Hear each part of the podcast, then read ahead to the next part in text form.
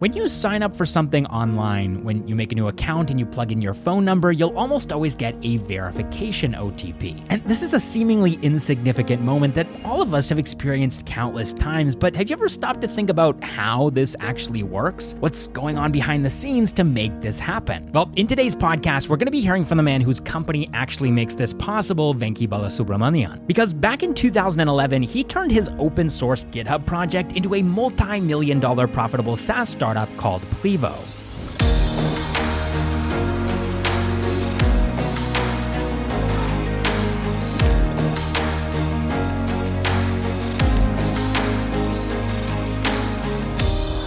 Most of us, unknowingly, have interacted with Plivo and its services multiple times. For example, if you're a Zomato or Byju's customer, then guess what? The messages and phone call notifications that you receive from these companies are powered by Plivo. And today, this is a company generating between 50 and 100 million dollars in revenue every single year. But when Venky Balasubramanian started the company back in 2011, it was just an open source GitHub project. By the time he founded Plivo, Venky was already a three-time entrepreneur. He started his first venture, ES4i, in Noida when he was in the 10th standard and was able to grow this into a profitable business, which generated 6 lakh rupees in revenue. And 6 lakh rupees is a huge amount of money for a student today, but this was all the way back in 1999. Following this, in his final year of college, he and a small team built a humanoid robot called Amiibo. This technology, though, was way ahead of its time, and Venky soon realized that there wasn't really any market for humanoid robots in India, and so he pivoted the business into hardware development kits for college students and was able to generate 25 lakh rupees in profit between 2004 and 2005. His third business, Hunger Break, was similarly ahead of its time. It was a cloud kitchen startup for momos in Ahmedabad, and this was way before Rebel Foods and Box 8 found success in the cloud kitchen space. This was in 2008, right around the time that Deepinder Goyal had tried and failed to get Zomato's first iteration, Foodlit, off the ground. To build Hunger Break, Venky took credit card loans worth 35 lakh rupees and was actually able to turn turn the business profitable, but eventually realized that the operational logistics of the business just weren't his cup of tea, and so he shut the venture down. He got a job working at Huawei as a lead solutions architect, but just couldn't shake the startup itch, and so in 2011, he started a hobby project a communications framework that made it easier for web developers to build voice based applications that interacted with phone callers. And he wasn't alone here. He'd met his co founder, Michael Ricordeau, on GitHub back in March of 2011. Together, they spent the next six months building Plivo up into one of the most well known open source telephony app development frameworks on the platform. But here's the thing Michael was in France, and this wasn't 2023 where we have tons of amazing communication tools like Zoom, Google Meet, WhatsApp, and Slack. This was 2000. 2011, and so Venky and Michael had to get a bit more creative to enable their overseas co founder communications. It was, it was completely remote. Back in the day, it was a combination of Skype. We did use a bit of Skype, but mostly Gtalk, if you remember Gtalk, right? And it was like embedded into Gmail.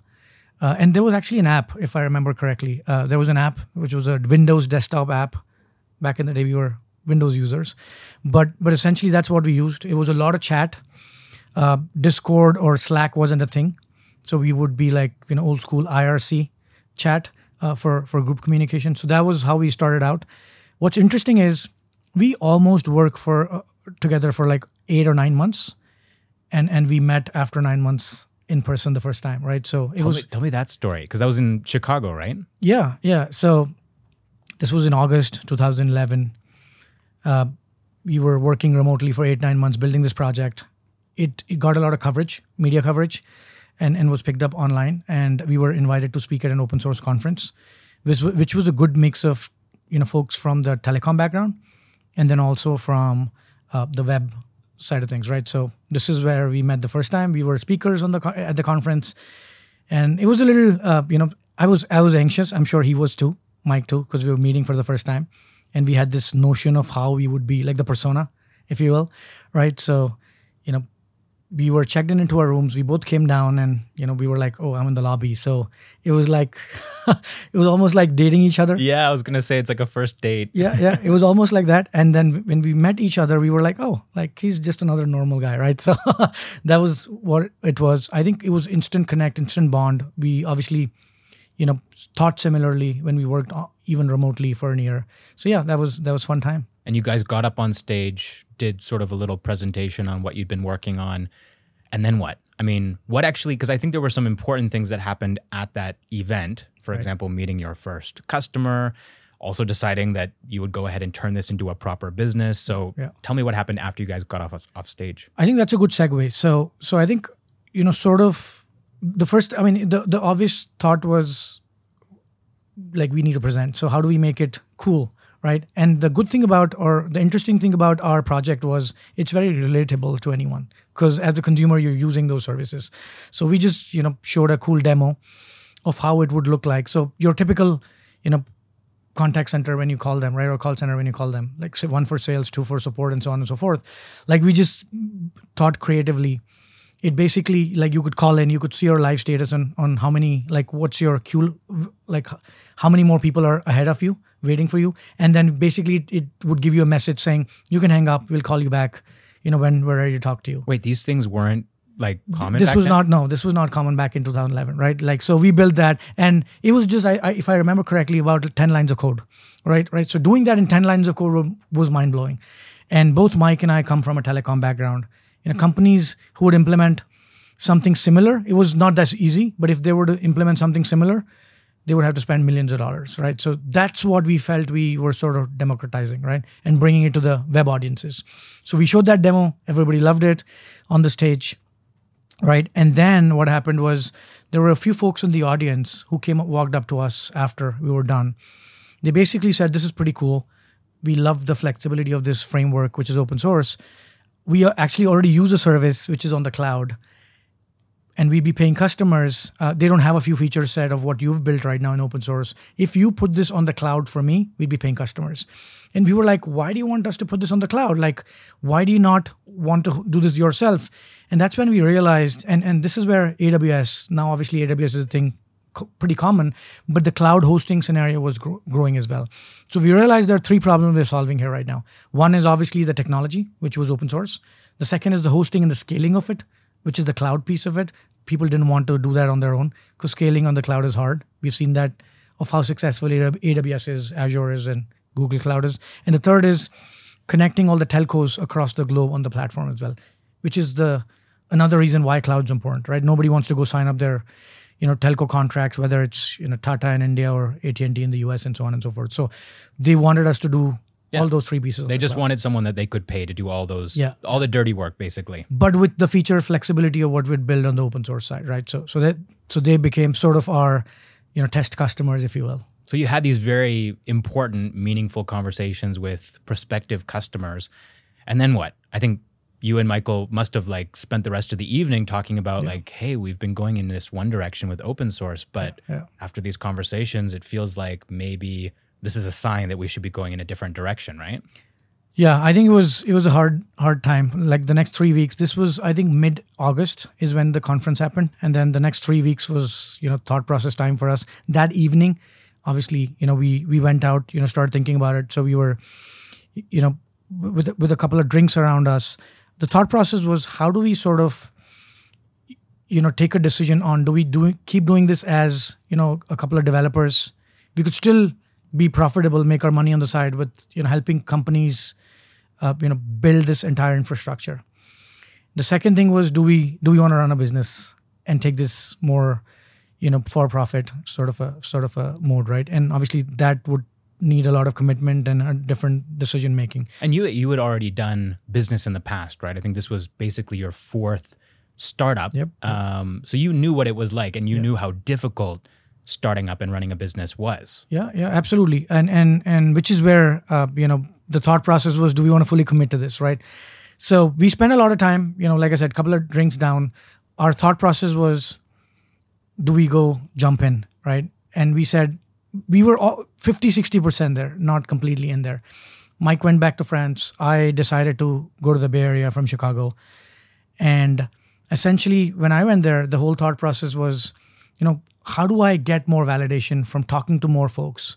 So the obvious thought process was, you know, go talk to uh, more prospective customers and, and spend time with them. So we did spend time with them and and did a lot of that. I think what really pushed the the envelope in terms of like taking that decision was one of my friends was going through YC, Y Combinator, and he basically you know, would talk about his stories, and I wanted to experience that live and see how that would be. So I just sort of, you know, crashed at his place for I think a week or so. I think that pushed the the, the needle through in terms of taking that decision. We just signed up for it. We said, let's go get this done, and we registered our company September 6, 2011. Oh wow! And then you went ahead and actually applied to get into YC. So, and it, it didn't really go. I think it didn't really go as as planned. So tell me about uh, trying to get into YC, not uh, not succeeding, at least not the first time. Yeah, yeah. Um, I actually spoke to a few more alumni in YC after that. After you know, we we decided to start the company. Our thought process was, this is going to be easy. Let's apply to YC. We're just going to get accepted because you know we understand how YC works and we're signing up for that, and you know we'll go through it. We actually applied to YC. We got rejected the first time. Uh, this is in October 2011 sort of time frame, and it was obviously disappointing um, to get rejected. And then, you know, I, I, emailed Paul Graham. He's one of the founders of YC. This is back in the day where he was he was actually like hands on and part of each batch. He would spend significant amount of time with each batch. He replied back, uh, you know, within a few hours, and and so I asked him why were we rejected, and he replied back saying two reasons. One, we don't fund companies with remote founders, and you guys have only met once so we don't know if you can make it work because a lot of companies we see that don't make it are because of founder issues. And the second reason he said was, you guys were open source. Now you're saying you go, you're to go sell to enterprise or or corporates or, you know, larger companies.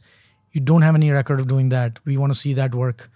If you guys are able to make both of these work, let's talk six months from now in the next batch, reapply and and, and we'll con- reconsider. Right. So we were like, okay. So we got back to work. We had our first prospective customer we found in, in Chicago. We reached out back to them. They said, here are the five things we need you to build apart from your open source on the cloud. We'll pay.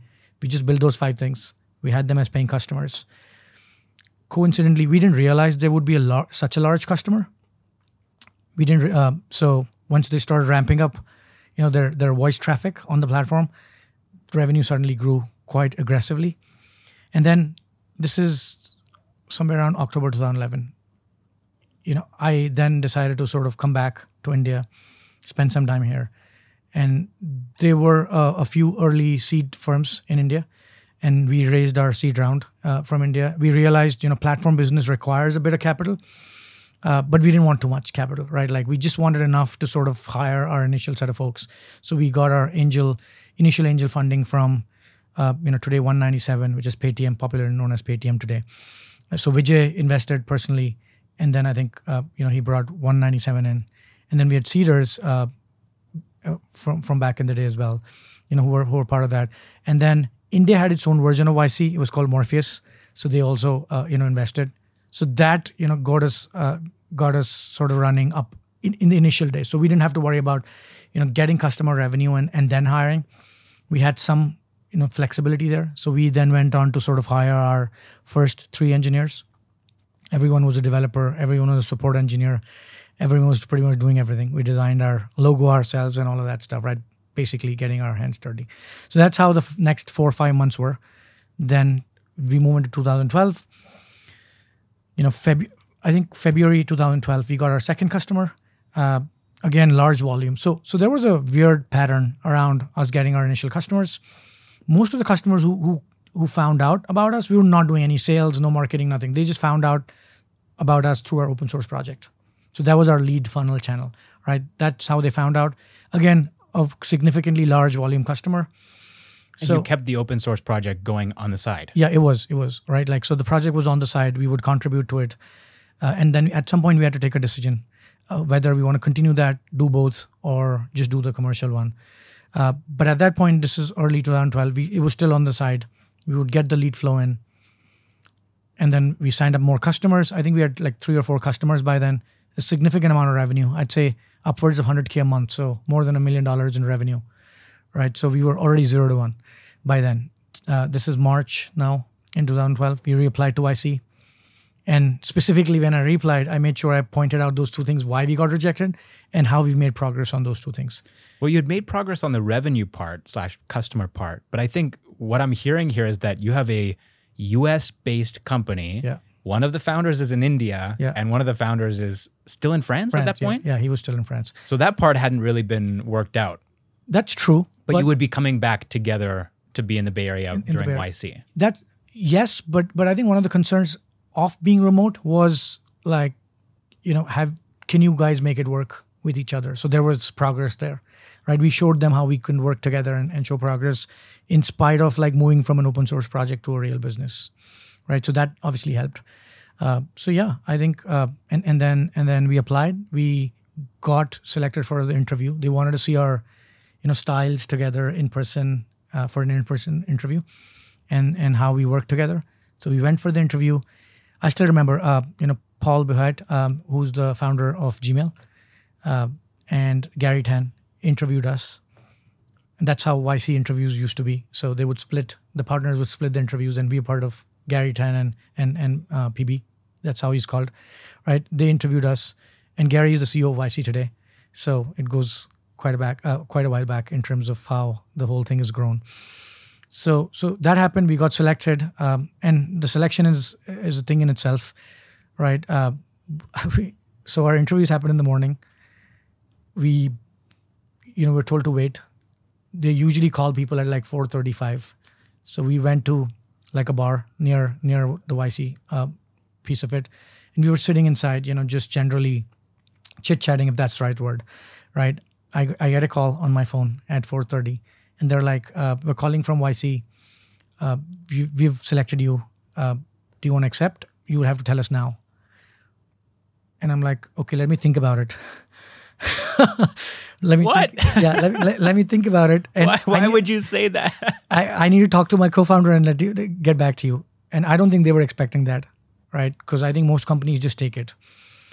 Because the selection criteria was pretty tough back in the day. I think it's still tough, but but our batch was only 84, 85 companies. Now it's like 500. So you can see that how it's grown over time. S- yeah, so that happened. My co-founder freaked out when I told him this, but luckily I got a call back in 10 minutes and and we were accepted and we moved on. Wow. One thing that's really interesting about that particular batch in YC, and I think just those early days, 2012 was a completely different world. You guys were one of the first international companies. I mean, Yeah. you were registered in the United States, but Yeah. you as founders Yeah. were some of the first people that were in YC as sort of an international business, right? And some of your cohort members, by the way, were Boosted Board, Soylent, Coinbase, uh, Zapier, Yeah. 9gag.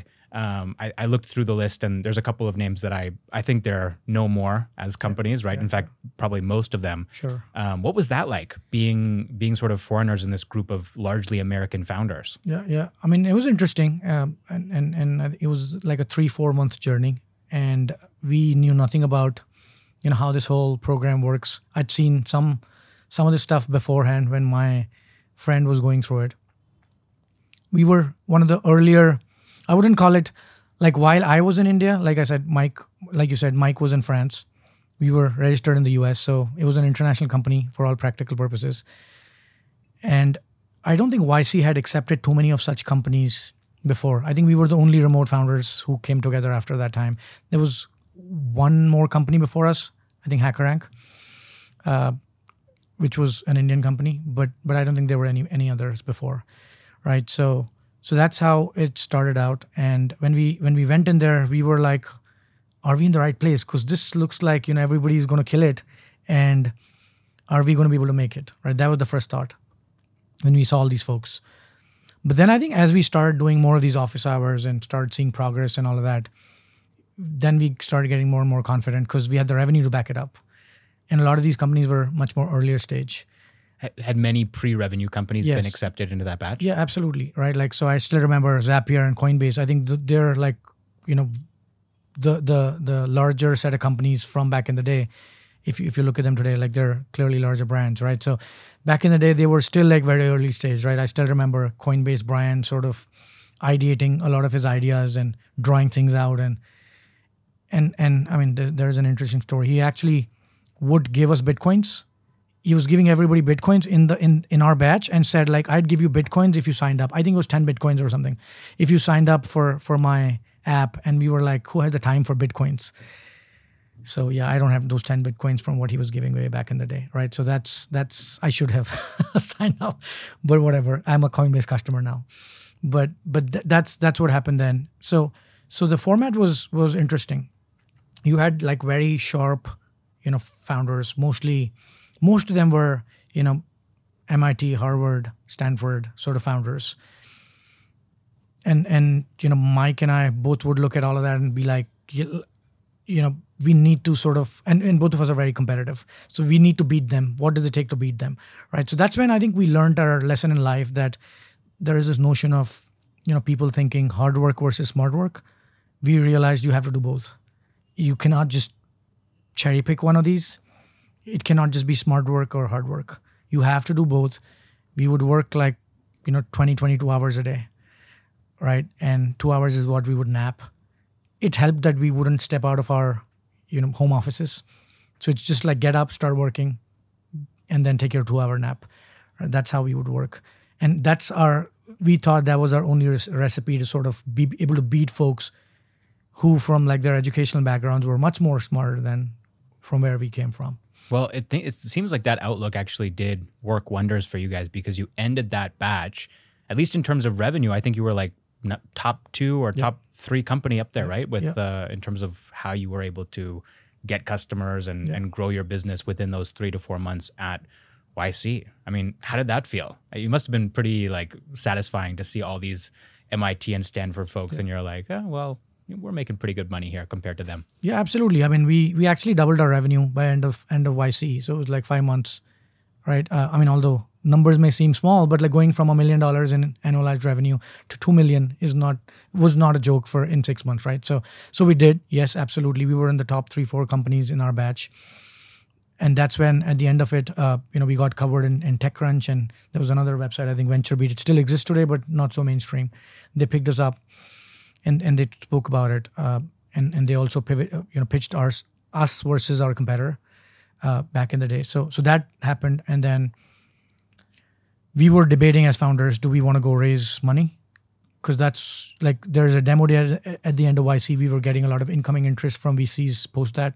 And you had already raised that that seed pre, round, pre seed yeah. round, yeah. That was only 250k. 250k, right? Yeah. But it sort of set you down that path in a way, right? Those investors like Vijay Shekhar Sharma with One97 and all, they would have wanted to at some point see a return, right? So you're kind of already on that. You weren't bootstrapped. Yeah, we were not. We call ourselves pseudo bootstrapped. Yeah. Right. Uh, we were not bootstrapped, but we were still thinking, do we want to go raise more? The thought, one of the thought process, like when we were trying to sell to companies, like larger companies back in the day during YC, one of the questions was, you know, how much money have you raised? And we would wonder why that question came up, because we were in the platform as a service business, and companies need to be able to trust that we have enough, you know, stability, uptime, all of that stuff. And we've invested in the business enough. So raising that money from marquee investors was important. So we could have decided. So then we decided, yes, let's raise some money, like under a you know, couple of million. Actually, we want to raise close to a million, but then we were getting a lot of incoming interest. Then the next question or decision to make was do we raise it from angels or do we raise it from institutional investors? We said let's go with institutional because it would get us the brand names to be able to be credible because both of us were you know immigrant founders in the in, in, in the states and that would help us build our brand oh yeah it, i think it really helps when you're on that call with a prospective customer and you say oh yeah and by the way yeah. we have investors like you know yc a16z qualcomm ventures battery ventures and, and they're like oh i've heard of at least one of those firms sign me up yeah absolutely i think we our initial set of customers the moment we announced our fundraise we would see our customer numbers go up dramatically, right? Because suddenly there was a lot of trust factor that was built that they've raised money. They're a company who's going to invest in the future on the technology platform. I'm not going to be left hanging.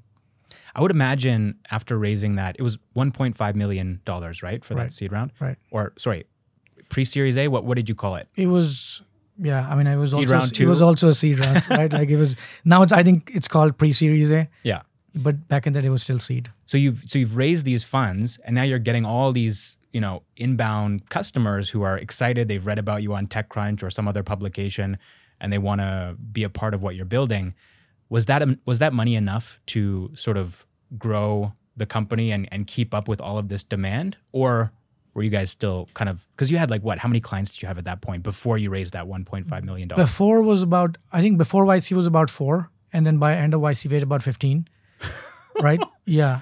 And and um, That's like more than yeah, three x yeah, growth. and revenue wise we doubled, right? And and customer numbers wise we three xed. And then after YC, when we announced the fundraise, we saw an influx of a lot many more customers. Like I was literally the sales guy, right? So I had, I mean, we were using our own product, so we had a number, toll free number on the website. Somebody calls them, I was answering it. Sometimes, and we were in the Bay Area, so sometimes we'd get calls from like East Coast, and like it's still seven in the morning here, and I'd just gone to bed, you know, five in the morning, and it was ten there, so I'd, I'd like wake up and answer the call, and and yeah, they'd be like, "Am I talking to the right person? Who are you in the in the company?" So I'd have to change names, so it doesn't seem like we don't have a sales team to be able to take those calls. you went from YC doing 20 to 22 hour days and then thinking, okay, after YC, we can kind of Yeah. take a break, right? But it seems like it got even harder. Like you were actually working even harder than you than you were while you're at YC. Yeah, it was crazy. Uh, so one thing I did, I think that led to that was at the fag end of YC, we launched in 50 countries, right? Like we'd actually started providing phone numbers in 50 countries. So that I think also skyrocketed that demand. Uh, we actually outbeat our competitor who'd been in business for three years. They did not have that offering, right? So we launched that. I think that led to some of that. I think your question earlier was, did help, raising that money help? Uh, raising that money definitely helped, but I don't think we could hire fast enough. So we still had a very lean team. We were still like five, seven folks trying to do everything. And that is, I think, where a lot of challenges came in. So suddenly our usage on the platform skyrocketed. But we hadn't sort of, you know, invested from a from a people perspective to be able to like build all of that stuff in the right manner right? It's mostly like okay let's just push this out. Let's make this work. We'll figure out optimizations later. That's what we did. And obviously then what we started realizing is and this is just six months in things were started blowing up right and usually um, I'm, I'm, I'm sure you've seen the the the, the trough of sorrow, uh, sorrow graph, right? Usually it's the TechCrunch initiation and it goes down. For us, after that, the numbers keep kept going up. So it was we should have been happy, but it was still sorrow because things were breaking up and things were blowing up. You know, on an everyday basis, right? So either there were bugs or, and we, I remember, you know, there was one customer we launched a, uh, conferencing sort of a service, right? Like, so it was an API where you could build a clubhouse in three lines of code back in the day, right? Nobody was using it for that use case, but it was still critical for people to build, you know, voice use cases where there were multiple people on the call. And, you know, there were delays on people joining that call and so on and so forth. I think recently Twitter had some of that on their Twitter spaces when I think when when they had a political campaign getting started on Twitter, you know, Twitter spaces, right? So so that's exactly what happened with us. Like the server would start blowing up in terms of uh, you know when we had volume go up and, and and stuff. So we were just day in day out firefighting, and that's when we realized we need to pause building newer features and make sure we keep our current customers happy. So the next two years, pretty much, because we were the core platform, right? So the next two years was putting our heads down, you know, not launching a lot of new features, focusing on what we've already built, make sure made sure that's hardened, and customers were happier, and and we just you know split our responsibilities. I completely got out of tech. Mike led the team and just went deep into it. I was spending a lot more time with customers. We hired our customer facing layer. More than sales, it was like a couple of people who could talk to customers so that when there is a firefight, I'm not the first layer handling that, right? So that I could come in as an escalation and take care of that. So we did a lot of hacks to just make sure everything works. But uh, yeah, the next two years was like a sine wave, right? The, the highs were higher because the, the revenue was growing, but the lows were lower because customer would be like, look, you've let me down. I'm going to leave. And we were like, we don't want to lose a customer. So those were, you know, interesting two years. Yeah. Sounds like it was a real challenge. In terms of financials, how are you guys doing there? Were you profitable and if so like uh, how big was the team as well like did you did you stay lean or did you start to hire more people during that time period those crazy 2 years i mean how are things going at the company Yeah, we were forced to hire, right? Uh, we both of us come from like our family backgrounds and stuff. We we think very frugally, so it was all about like let's not spend the VC money, let's make sure we have enough revenue before we hire. That's how we both thought.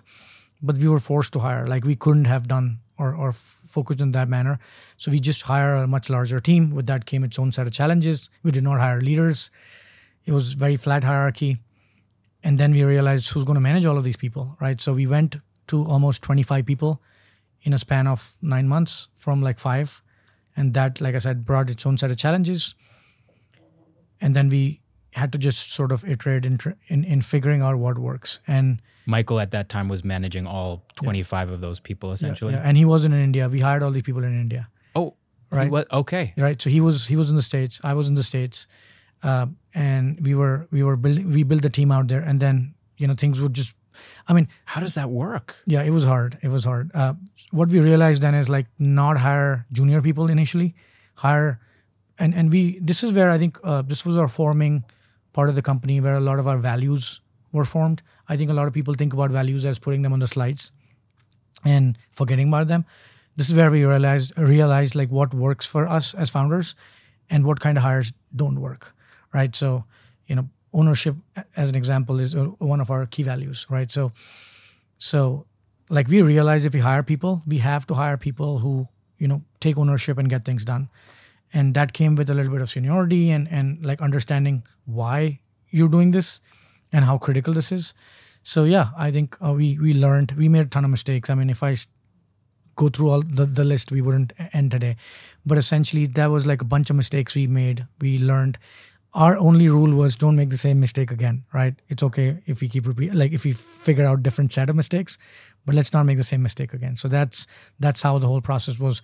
Mike actually started working uh, a lot of night shifts from the us uh, to be able to make spend more time with the india team and then the india team obviously accommodated to work later nights as well to to to be around when the us team is around I find it interesting though that M- Michael is the one who's managing the India team rather than you, who's Sure. the Indian Yeah. uh, co-founder, right? yeah, yeah. yeah, but like he's, I mean, from a from a tech chops perspective, he's much more technical than me. So, and it just made sense for for us to split duties that way. He hates sales, right, uh, or anything to do with go to market side marketing or whatever. So I was taking care of all of that, right, and and it was just logical that he's focused on the tech. Sure.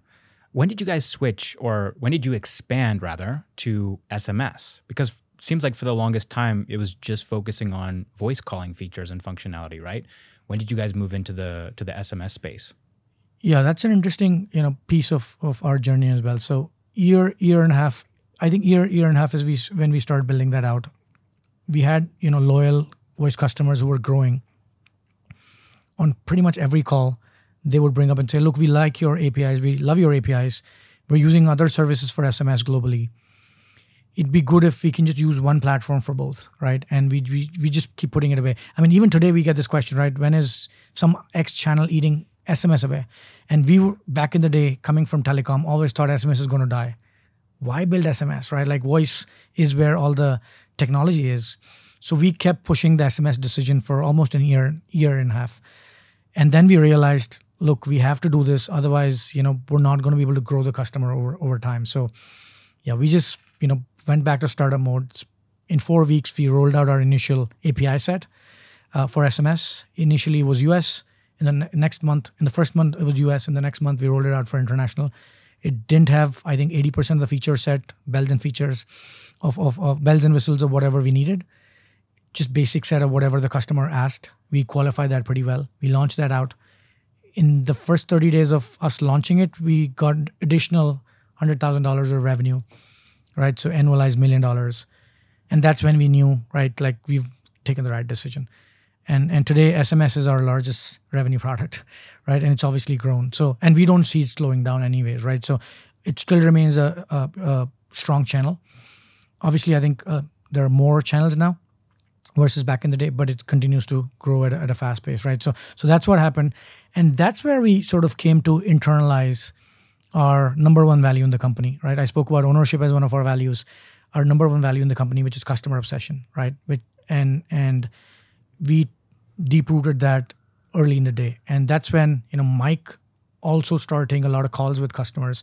The good thing about our customers was our persona we sell to, our technical audiences. So it's mostly a CTO or a you know product leader engineering leader on the other side and they love talking to mike right so uh, so he started taking those calls with them and and initially like he'd pretty much talk to every customer as well on the other side uh, so that worked really well we built that respect so we didn't have any of the customer success teams or sales teams or or what have you but they loved talking to us you know both me on the business side and him on the tech side I'm trying to understand here. Um, so far, we've talked about your customers. We've talked about sort of the the end customer of the business that you're working with, right? The person who picks up the call or gets the SMS.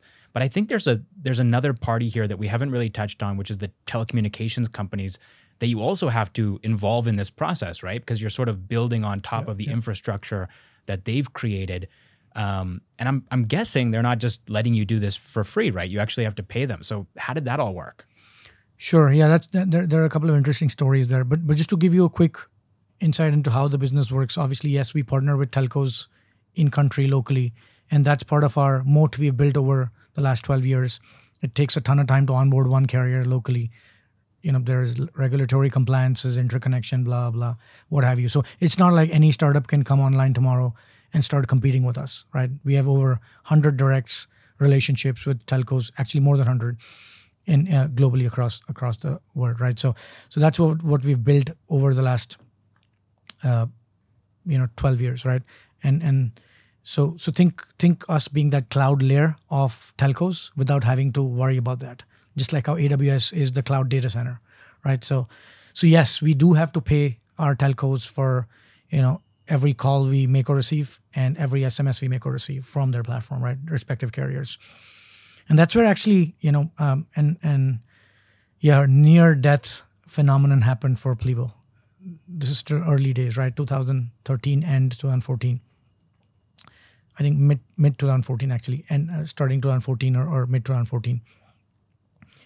Each month we would sort of you know be paying our telcos on the usage we had customers ramping up. I made the mistake of putting a lot of those customers on postpaid because customers would ask for it, and these were great brand names. And they feel comfortable with that, right? Yeah, so we would just put them on postpaid, and we'd we'd be like, uh, you know, yeah, they're a good brand, they're going to pay, right? And uh, it was my responsibility to take care of the finances and cash flow. And I I, I just focused on growing the company and, and and took my eyes away from it. And what we realized one fine day was suddenly something was wrong with our cash flow process, right? We were getting our cash from customers much later because of, you know, 60, 90 day payment terms. And we had to pay our carriers every 15 days even in some countries, right? So so and as the more we grew, the more we had a cash flow problem. And suddenly we realized there was only three or four months of cash flow in the bank. So if anyone defaulted, like any customer defaulted or delayed the payments, we'd be in trouble. So it was like wartime we set a goal for ourselves in the next three months and said, how do we sort of turn this around, right? Like, so, I mean, few few obvious goals. One is to renegotiate with our carriers. We got out like you know three to six month payment terms for a short time, short time, right? Uh, and then we, I went back to customers, started whichever customer was fine. We moved them to credit cards. We actually gave them some incentives for it, right? Uh, you know, like premium support and and and and stuff like that, right? So most customers signed up for that. Some of them did not. They're still on postpaid today, which is fine. That helped a lot.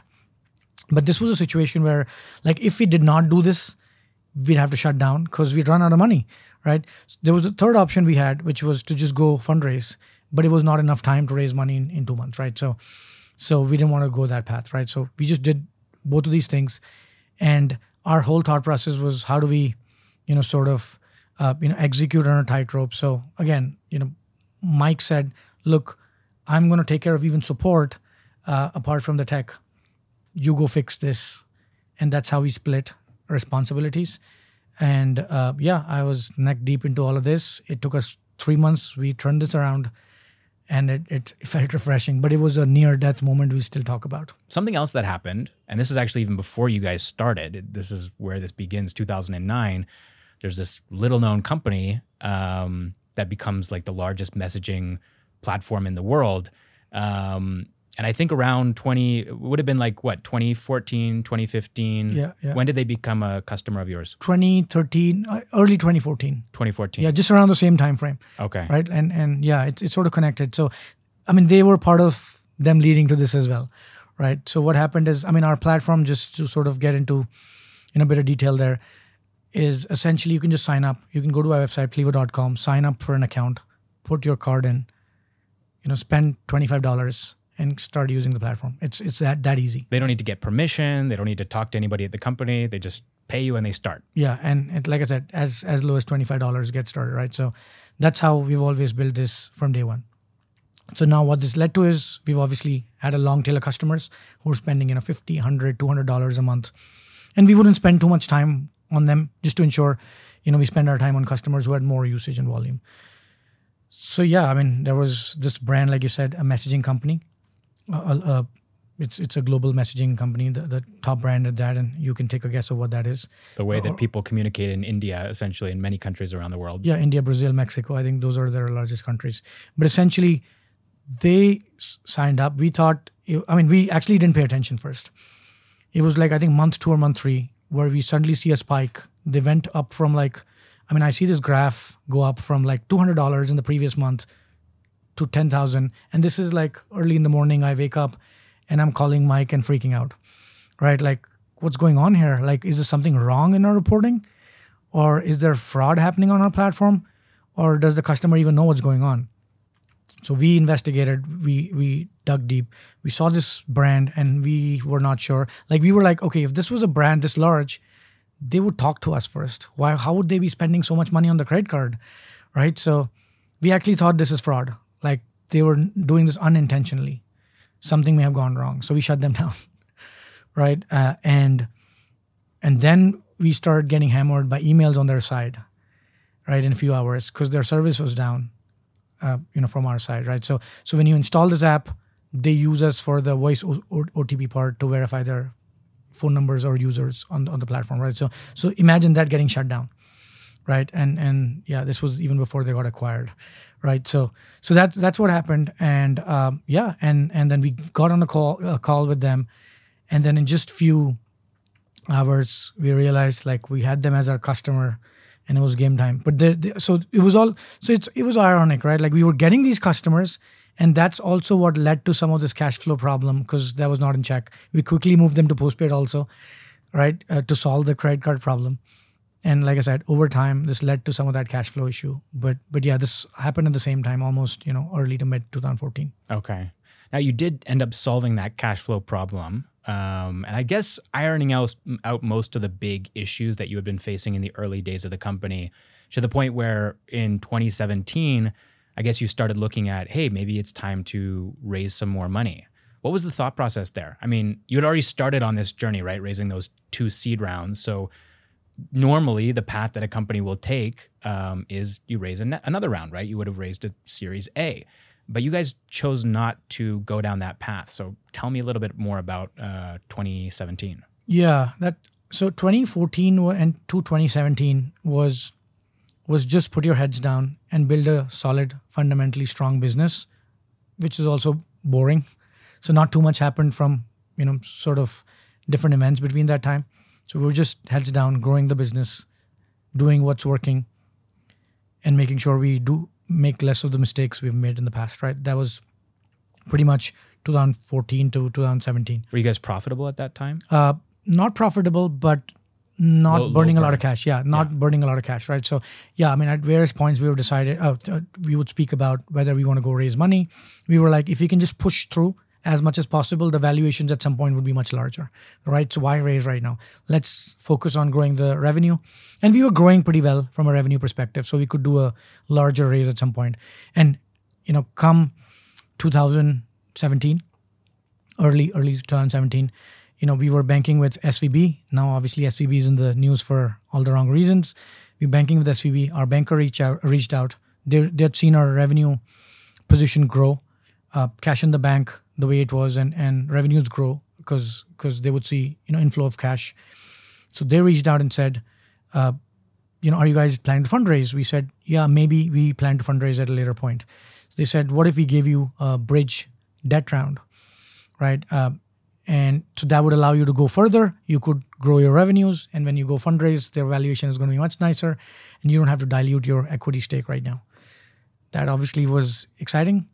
We were also looking at all our all of our peers, both in the states, in in India, raising so much money, and you sort of get that pull to say, okay, let's go raise that money. We raised a debt round.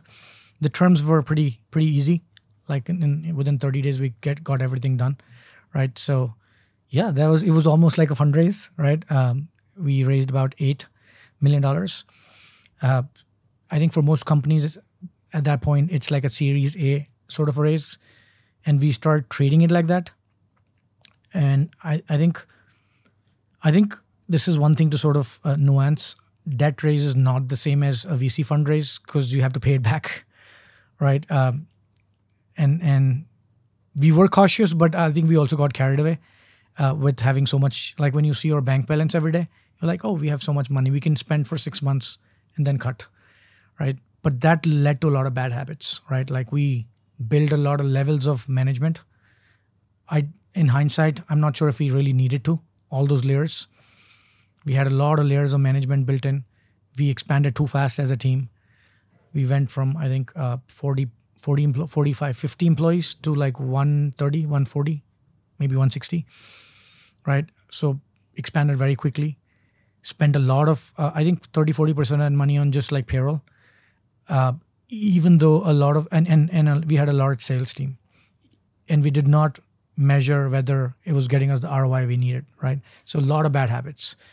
And we went from like low burn, like, you know, 10, 15K of burn or 20K of burn to almost at a point, its peak was much higher, but it stabilized somewhere like 250K burn a month, right? So yeah, I mean, at, at, its peak, I think it was even 500k at, at one point, right? So, so you can imagine like how you know the habit suddenly going from culturally running a company company a certain way to going the other extreme because of this.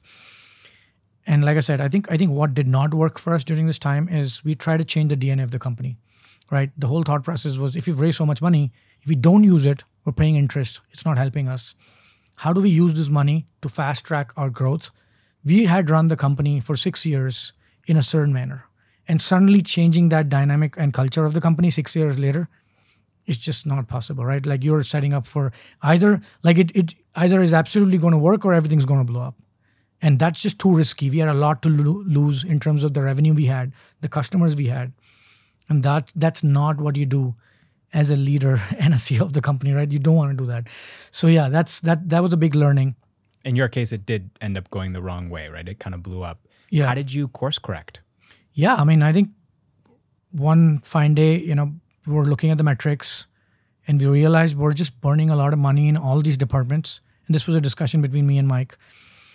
We are burning money in all the departments. We just had a super large team and we were not sure if everything was giving us the ROI we needed. So, and we were also burning money. So, we had two options. We continue doing the same thing and do more of this so that we had some metrics to show to go raise fund like a VC round to pay this not only pay this debt but also go raise a larger round. That was one option.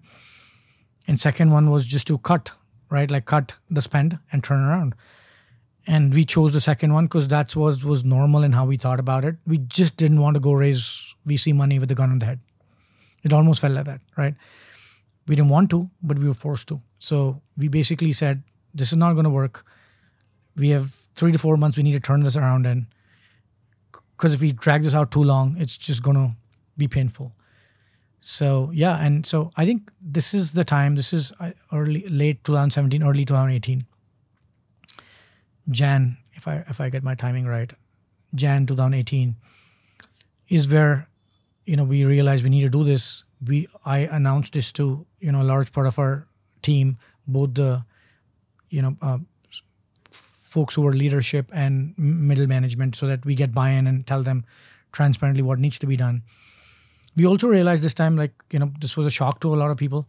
Uh, you know some folks moved out uh, in, in terms of like not wanting to sign up to make this change in the five months because it'll take a dramatically different way of executing. But i think the shining light for us was a lot of people from the middle management stepped up to the plate. They you know appreciated that we were honest about it and transparent of like what we wanted to get done and why and today uh, and and they actually helped in like sort of the turnaround in the in the in the next four four months right we couldn't have done that without all these folks stepping up. And today, most of these folks have sort of grown in the company. Most of them are still with us, right? Have grown the company to lead functions.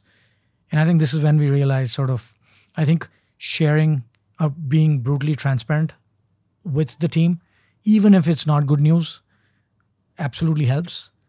Uh, just telling them why and and you know sort of telling them the business position you're in.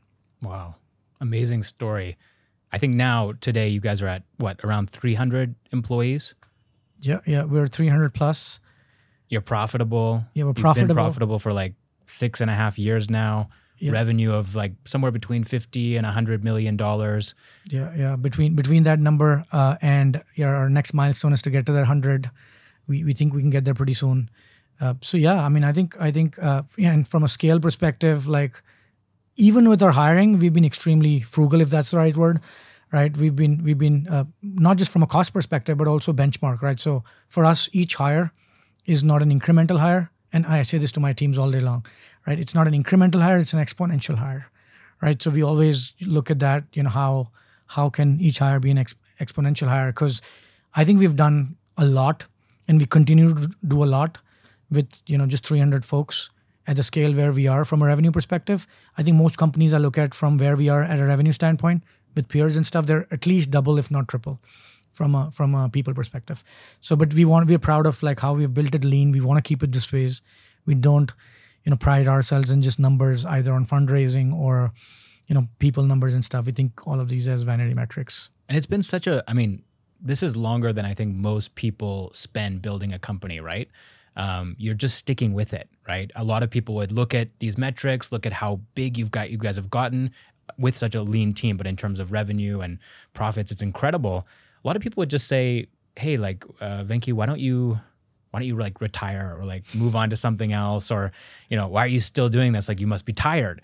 right? But it seems like you guys are going in the opposite direction. You're actually like growing even more, and and you're sort of working on this entrepreneurship model, right? Where you're coming up with new products or new services within the company um, and spinning those out into into sort of separate standalone businesses. Yeah, absolutely. And and I mean, this is again, you know, chats we've had over time between Mike and I, and our thought process was, you know, what would get us out of our beds excited each day when we when we get to work. And like you said, it's been 12 years in the business the business, the core business, which is the API business today, continues to grow. You know, like I said, the next milestone is 100 million. That's pretty much, I think, uh, you know, driven largely by our API business line. Our thought process was if we could take what we've learned over this time, like what's our strength, right? And what what have we learned? We know how to build a profitable business at this scale and and, and continue to grow that. So if you could take that and seed that into different ideas, what we learned from YC, right? So like just how, how YC seeds new companies and invests money in them. If we could seed new ideas, invest money in them till a certain point, after which they are mandated to become profitable, and then they run on their own, right? If we could figure this model out, and in that model, obviously there are two, three things we want to get right. One is you have to pick large markets. It's okay if there are multiple different players. You just need to figure out how do you differentiate right? But pick large markets. So each of them then can be in, in its own right a hundred million dollar revenue company or a product line or business unit, right? So that's how we think about it internally. So and and obviously during COVID, it helped, you know, where we got in a lot of uh, prospects who were asking for during uh, initial March 2020, early early March 2020, uh, we solved for business communication for technology teams. We got in a lot of prospects coming for you know sales solutions like package SaaS solutions on for sales teams or support teams. Early COVID, when you know there was people panicking about like what do we do about our communications, right? So that's when we realized, and we were not ready with any of that. We didn't have anything. So that's when we realized it'd be we're leaving opportunity on the table. So we said, how do you sort of now address those markets? And when we did our research, first principles, these are billion dollar markets in, in their own right, each of them, right? So we picked those markets and we've, you know, one of our product lines is, is Contacto, which is a, a contact center slash customer service platform for B2C companies, right? So, so sort of business communications today, but moving into SaaS, right? So, so that's what we've now started to do. We are, you know, seeding it with Plivo's money And the mandate for And them it's sort of an internal fund. Absolutely, yeah. It's an internal fund. We've it's a completely different team. The entire team is orged differently. It's a Oh, different wow. yeah, it's a different BU. The same team doesn't work on it, right? And and that team operates like a startup, right? And uh, their mandate is like the same startup milestone. So zero to ten customers first, like what we did with Plivo. Then uh, the next goal is from going from you know ten customers to uh, 100k ACV or or ARR, call it that, right? And then the third milestone is to get to a million dollars in in ARR and then you know beyond, right? That's the journey, which is being profitable. So right now we've already achieved the 10 customers. Now you you know I announced it to the team recently, and now we're focused on getting to that 100k ARR milestone for that product line, and we're launching more. We're launching you know one for sales teams, which is cellular, and and more is coming. We want to plan one for marketing teams. So we want to take that entire landscape. Uh, in, in terms of all different functions within a company, how can we sort of be that partner for them uh, for business communications today. And over time, we don't want to stop there.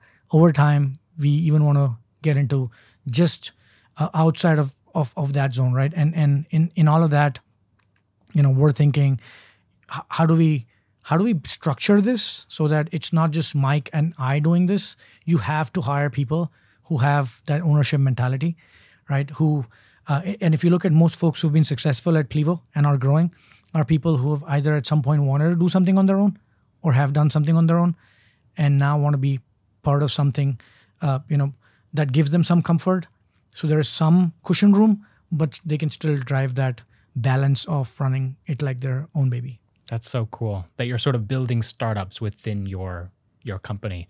Something else that I think people typically look at at this stage of the business is an exit, right? Either being acquired or going public.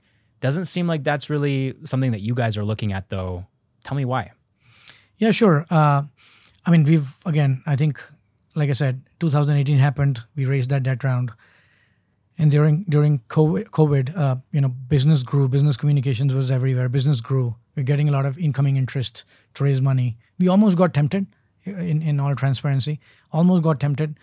Luckily we did not raise that money. And now we're like we're seeing you know this turn where uh, you know you sort of have the next 12 to 18 months of everything slowing down right? In most economies you know us india uh, and i'm seeing companies that have gone public getting a, a big hit.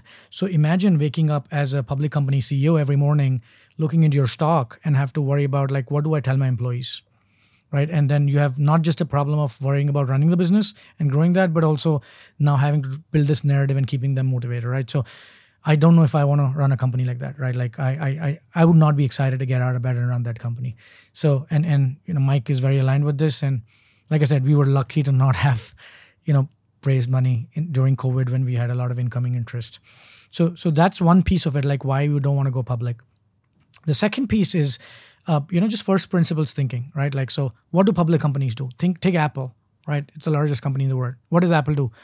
You know, they're public now. You know, they they generate profits and cash every month, and each quarter they buy back stock from the public markets. So, if we can just figure out how to get liquidity, uh, you know, for our employees, like we do give ESOPs to everyone, right? So if you can figure out how to give liquidity, which why convolute the whole process by going public first and then have to buy back? Why cannot you just buy back ESOPs directly for employees? So that's one. And secondly, at some point, you know, buy back from our investors as well, right? So that they get an exit and, and, and they can liquidate also. Uh, so so that's how we think about it. And the only way we can do that is continuing to put cash in the bank, right? So that's a very important metric for us internally. We heavily focus on profitability. Uh, we talk about it openly. That's one of our metrics in our every all hands calls. And uh, yeah, we want to improve that as we scale. Okay. So, sort of a different tangent here uh, that I wanted to go down. The thing that everyone's talking about these days, of course, is AI. And I think a lot of SaaS companies in particular are sort of facing this existential threat because AI threatens to potentially create even better solutions than what they've built. Yeah. And it's way more automated and, and less uh, human intensive, right? You don't need to have all these employees running this thing. You just get your AI to do it, right? Is Plivo one of those companies? I know you guys are more of like a platform as a service. You don't necessarily qualify as SaaS at this point because you've grown so much. Um, but is that something that you're looking at? Is that something you're worried about or or not? Yeah, I think every company should be worried about AI, right? Or, or everyone as well, right? Because most of the jobs, I think, will have a different way of getting them done with AI. So yeah, I mean, we think about it a lot. Um, I think especially after ChatGPT, things have taken a turn. So the way we look at and we joke about this on our leadership calls actually is our core business, API business, right? Sometimes we say like it's just voice calls and SMSs, but it's because it's just voice calls and SMSs and there's a physical layer to it behind the scenes with telcos and stuff. AI cannot come kill that business. Like there is something physically present that we've built over the last years. But even in that business, we're thinking internally on how do we optimize uh, using AI for, let's say, better sentiment analysis of what happens in the messages or you know better routing and so on and so forth. But more importantly, on the solution side, which is our new BUs or product lines we're launching, the way we want to think about this is how can AI be our EV moment? Let, let me let me take a minute to explain what what I mean by that. Right? Is how can AI be our EV moment? Now Tesla, when they came into the market, they had to compete with the ICE car makers, right? They did not have to build all the baggage that the ICE guys had, and they could focus on the disruptive pieces, right? And that's how we want to think about you know AI for our solutions business. So we picked large markets like contact centers existed for 50 years or 30 years, whatever, right? Sales engagement platform platforms have existed for 20 years, and I'm sure marketing, whatever we do, will exist there. So markets are large, so the problems would remain. But the way we want to think about this is like, what's our EV moment? So we don't have to go build everything that's been built before with all the baggage, but disrupt and create that leverage with AI. So so we are investing in it you know we're we want to be on the on the front runner on, on that piece and the advantage we have is it doesn't matter whatever the old guys have done so far we're on the same plane, plane or even ahead having to start from scratch of where we are so that's how we think about ai today that was Venky Balasubramanian, co founder and CEO of Plivo. And by the way, when he's not busy building Plivo, he's actually working on something even bigger solving India's homeless dog problem. I'm sure you've played Super Mario, right? I'm, I'm sure we've all played Super Mario. So in Super Mario, you have these different levels, right? And I think Plivo is somewhere level two or level three, and level eight is is what I aspire towards. I, I uh, and and I'm if if you've not heard of this concept, it's called BHAG, B H A G, Big Hairy Audacious Goal, right? And and I, you know, for for whoever's watching, I'd encourage them to go research this online. Uh, so for for me, like I have a set of BHAGs, and and I can talk about it for for a minute. Is essentially, you know, I I want to. I don't want to use the word end, but end homelessness uh, or homeless dogs on the streets, right? Starting with India. So, so that's what I want to uh, solve for, and it's a super hard problem. That is a, a BHAG, yeah, that's huge. Yeah, so I don't, I don't even know how to start solving that, right? It's a combination of operations and, but I think mostly medical research of you know having birth control that can be easily given like with food right without having to sort of take them to hospitals and stuff because that's just not going to work right every six months they have like nine other puppies right and it just goes on and on right so so i want to solve for that so now when you put things in perspective in that video game model if that's the BHAG which is getting the queen in super mario like Plivo is just level two, level three, right? That's like beating Bowser, yeah. Yeah. yeah, exactly. So so I mean, even though there are challenges on a day-to-day basis, when you put that in perspective, this just becomes easy. You know, if like you cannot solve this, how are you going to figure out what you need to get done to get the queen? Right. So that's how I think about it. And that's what, you know, sort of gets me motivated. In long term, like I said, I want to solve for the BHAG, which is a hard problem to solve. So I, I also have like two two dogs, uh, two indies. So one of them, uh, they're actually both from from Bengaluru. One of them was from Cubbon Park, just little little dog, 25 days old. Now she's very big and likes to bark a lot.